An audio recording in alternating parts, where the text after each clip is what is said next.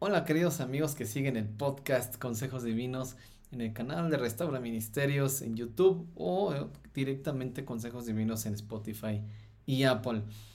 Pues eh, nuevamente el Papa Francisco, el líder de la Iglesia Católica Apostólica y Romana, dio de qué hablar eh, en cuanto a una entrevista que le hizo un medio italiano para hablar de la bendición a parejas homosexuales, parejas del mismo sexo.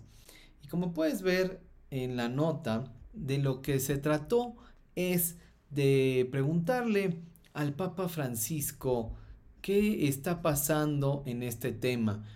Y por eso el título que el Papa responde a quienes critican esta bendición y él dice que es una hipocresía.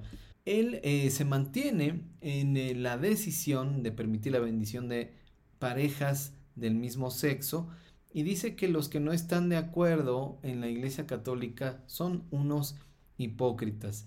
Y fíjense, la declaración dice, nadie se escandaliza si le doy la bendición a un empresario que quizás explota a la gente, que quizás explota a la gente. Y eso es un pecado gravísimo. Obviamente, sí, un empresario que explota a sus empleados, que les paga mal, que les paga poco, que los que transgrede las leyes locales de su país para explotarlos a la luz de lo que dice Dios, no de lo que dice particularmente la Iglesia Católica o la Iglesia Evangélica, de lo que dice Dios y Dios mismo en la ley, en la ley de Moisés, eh, Él se pronuncia en contra de la explotación, de las injusticias a los pobres, de las injusticias a los empleados, aquellos eh, patrones que les retenían el salario. Dios, Dios se pronuncia en contra de eso y les manda a su pueblo, en ese entonces el pueblo de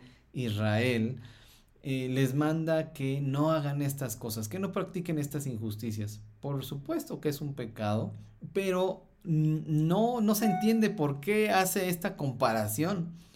Dice, nadie se escandaliza si le doy la bendición a un empresario que quizás explota a la gente. En el contexto de lo que hace eh, Francisco en cuanto a tomar la confesión, en cuanto a hablar en privado con empresarios o con gente de todo tipo que lo va a ver, lo que está diciendo es que hay personas que tienen una audiencia con él y el Papa Francisco no sabe, ignora, en el caso de un empresario, si este empresario está explotando a sus empleados. Pero este empresario le pide una bendición y dice el Papa que el Papa concede esta bendición, le da la bendición a este hombre sin saber si explota a la gente o no. Y es, es ridículo que ponga este ejemplo, porque lo que debería ser el, el líder de la Iglesia Católica, que se ostenta con, con, además con nombres blasfemos, en fin, alguien que se ostenta como el representante de Dios en la tierra, si alguien tuviera esta autoridad de decirle al empresario, ah, ¿quieres una bendición? Pues dime, ¿cómo tratas a tus empleados? Dime, ¿les estás pagando dignamente? ¿Los estás tratando dignamente? Porque si quieres una bendición de Dios, no propiamente de un hombre que independientemente de la jerarquía, el cargo que tenga en su institución religiosa, si estás pidiendo, si quieres que Dios te bendiga, pues a ver, si voy a pedir a Dios que te bendiga, yo necesito saber si eres un hombre justo, si eres un hombre íntegro, si eres un hombre que busca agradar a Dios como empresario, como persona, como esposo, como padre, como un hombre. ¿Agradas a Dios? ¿Honras a Dios? ¿Obedeces los mandamientos de Dios? Entonces, si alguien puede hacer estas preguntas, es Francisco. Sin embargo, de manera muy interesante, él no las hace, simplemente accede a la bendición. Y es de llamar la atención.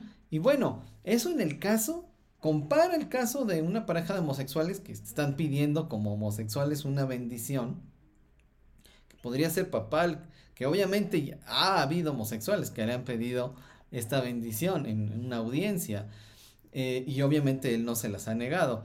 Pero eh, esto que ya, eh, este pronunciamiento de la iglesia que ya alcanza pues a todos los sacerdotes que tienen que bendecir a estas parejas de homosexuales. Entonces, es, es comparar peras con manzanas porque un empresario mm, podría estar explotando a la gente o podría no estarlo haciendo, pero no se sabe, no es evidente. En cambio, una pareja de homosexuales, sí, evidentemente son una pareja de homosexuales y si están pidiendo una bendición para su relación, como se, como se ha dicho, y, vas a ver esta eh, recomendación de este episodio en el que se ha hablado acerca de este tema previamente. Pero si esta pareja pide una bendición para ellos como pareja, entonces aquí esto ya es evidente, no es como el caso del empresario, que quizá, dice, quizá explote. Ni siquiera lo sabe, ni siquiera le pregunta pero aquí la gran contradicción es, ¿para qué pedir una bendición? ¿Para qué pedir una bendición si no te interesa lo que Dios opine de tu vida? ¿Qué clase de fe, qué clase de relación con tu Dios estás pidiendo, estás queriendo tener si no te importa lo que Dios diga acerca de tu homosexualidad, acerca de tu relación. Es un sinsentido y vean las cosas hasta dónde han llegado. Pero miren más adelante lo que dice la nota. Y dice, mientras que se escandalizan si se lo doy a alguien homosexual, esto es hipocresía. Todos tenemos que respetarnos unos a otros. Todos, dice. Reducir el tema de las parejas homosexuales a una cuestión de solo respeto, cuando está la doctrina cristiana en medio, claro que no necesitas ser cristiano, y, sobre todo si eres cristiano, pues tienes que respetar a las otras personas, tienes que darles un respeto que es intrínseco a su, a su humanidad, ¿no? No importa si esta persona, ahora sí que no importa el pecado que practique esta otra persona, la respetas porque fue creada a imagen y semejanza de Dios. Tiene esta, este valor intrínsecamente. Entonces respetas a las personas. Esto no tiene nada que ver con el pecado que practica. Y no tiene que ver con, ah, respeto, entonces está bien. Que es una cosa que se confunde mucho allá afuera. No es que, ah, si yo te respeto, estoy de acuerdo contigo. No, pues te respeto aunque no estoy de acuerdo contigo. Entonces esta mezcla que hace el Papa Francisco hablando el lenguaje de las filosofías humanas actuales, ya no hablando como un líder de una institución religiosa como la ICAR, Iglesia Católica, Apostólica y Romana, sino hablando como, como cualquier persona, ¿no? Ah, sí, sí, hay que respetarlos. Pues claro que hay que respetarlos, pero eso no implica que digamos, ah, sí, que Dios bendiga tu relación homosexual, porque es un contrasentido. Si Dios creó al hombre y a la mujer y su fisonomía y su anatomía corresponden a que hombre y mujer puedan tener un coito, puedan tener una intimidad sexual. Tú puedes ver el diseño inteligente de Dios para que hombre y mujer puedan tener sexo, pero es, no solo va en, bueno, va en contra del diseño de Dios, es una necedad el que un hombre meta su pene en el eh, conducto por el que el otro hombre defeca. Esto es irracional, esto es una necedad, es, es una corrupción de la mente y es una rebeldía en contra de Dios, hablando desde la perspectiva cristiana. Ahora, si tú estás viendo este video y eres homosexual y no estás de acuerdo conmigo, bueno, entonces es tu derecho no creer en Dios y no creer en lo que Dios dice y lo que conocemos nosotros que Dios dice a través de la Biblia. No tienes que creerlo, pero es lo que dice la Biblia y bueno, es lo que dice la Biblia hebrea y por extensión también lo que dice la Biblia cristiana. es lo que creemos como cristianos.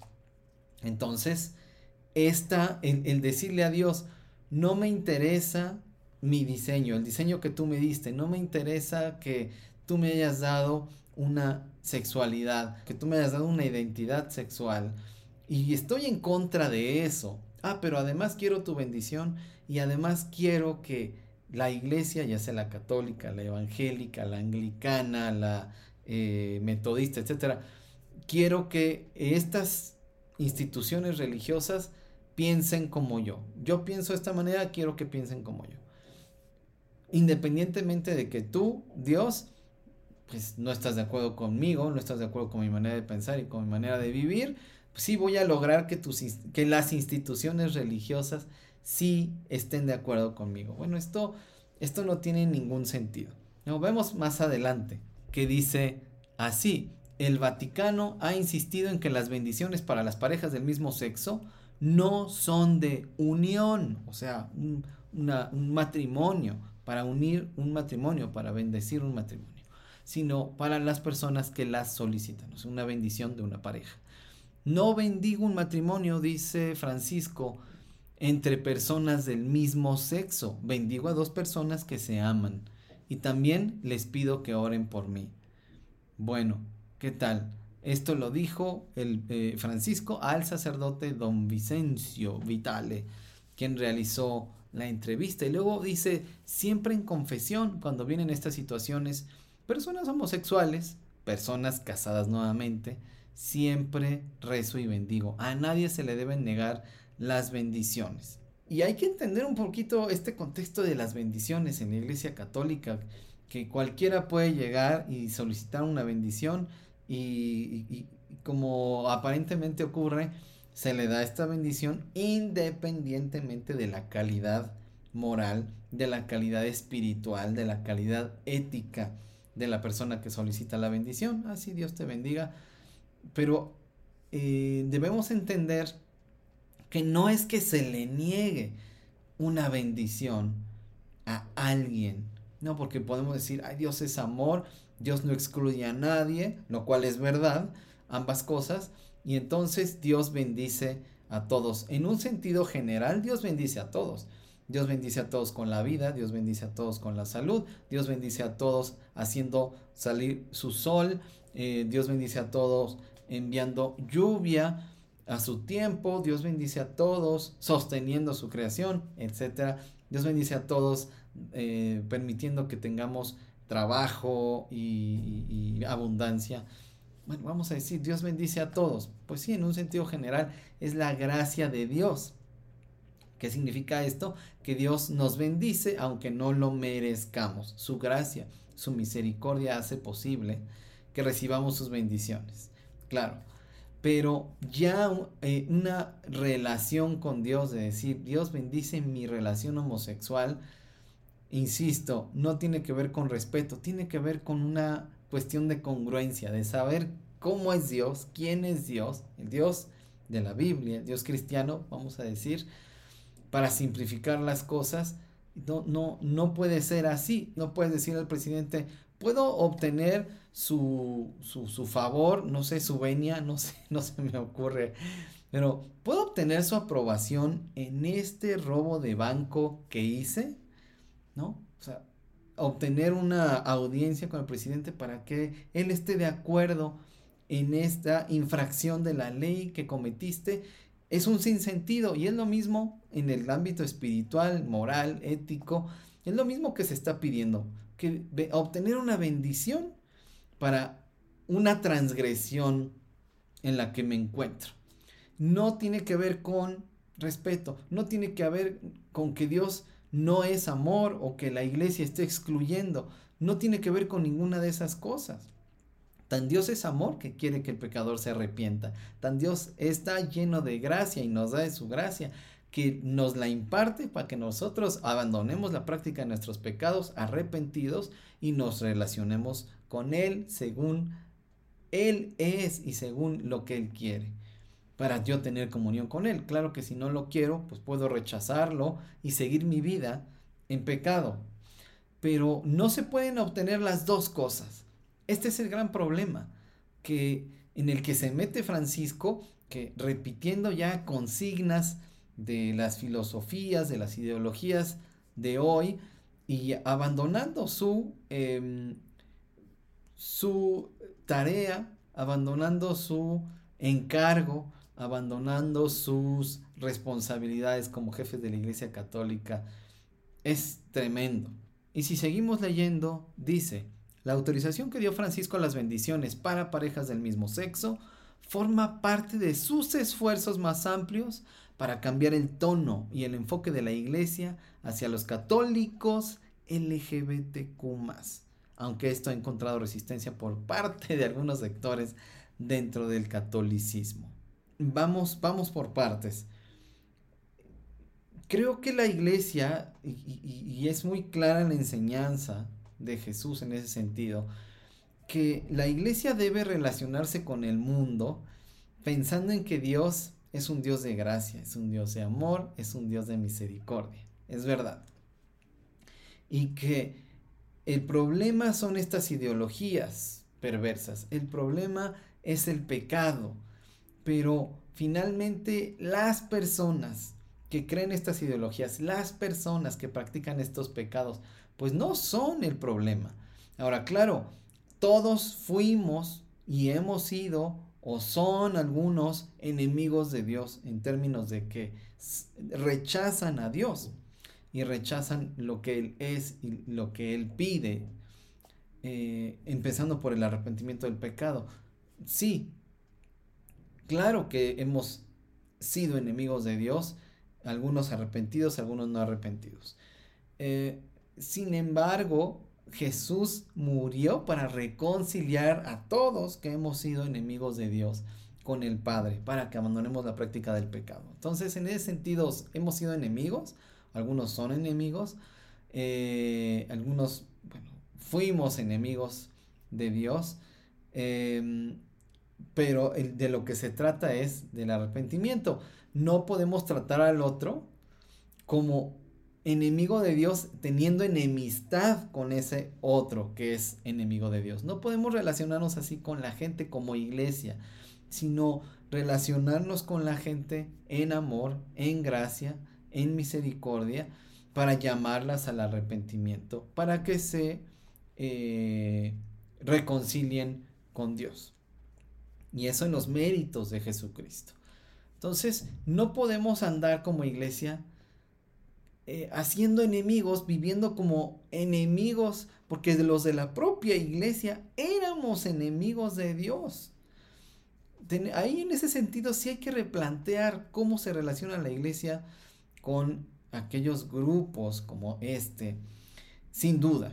Pero eso no significa, el cambiar el tono en ese sentido no debería significar el tolerar, no debería significar el decir, ah, está bien, te vamos a amar, porque Dios te ama, te vamos a amar así en esta rebeldía abierta que tienes, porque todos tenemos eh, la oportunidad de aceptar a Dios o de rechazar a Dios. Todos tenemos esa oportunidad. Pero, obviamente, si hay quienes rechazan a Dios y no les importa quién es Dios ni qué quiere Dios, pues entonces es, es su prerrogativa, ¿no? Está, lo pueden hacer, tendrán que pagar como todas las consecuencias de las acciones propias, ahí está, ¿no? Pero eh, amar, la iglesia está llamada a amar, por supuesto, pero eso no significa que estemos de acuerdo, eso no significa que consintamos, eso no significa que eh, amar, ah, sí, sí, vive como quieras, Dios te ama. Eso no es amar.